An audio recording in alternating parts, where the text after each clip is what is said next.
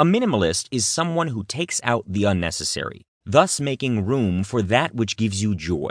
It's a removal of untidy items in all forms, leaving you with peace and freedom and comfort. A minimalist is someone who eschews the mindset of more, of acquiring and consuming and shopping, of bigger is better, of the burden of stuff. A minimalist embraces the beauty of less, a life that will make you contented in what we need and what makes us truly happy.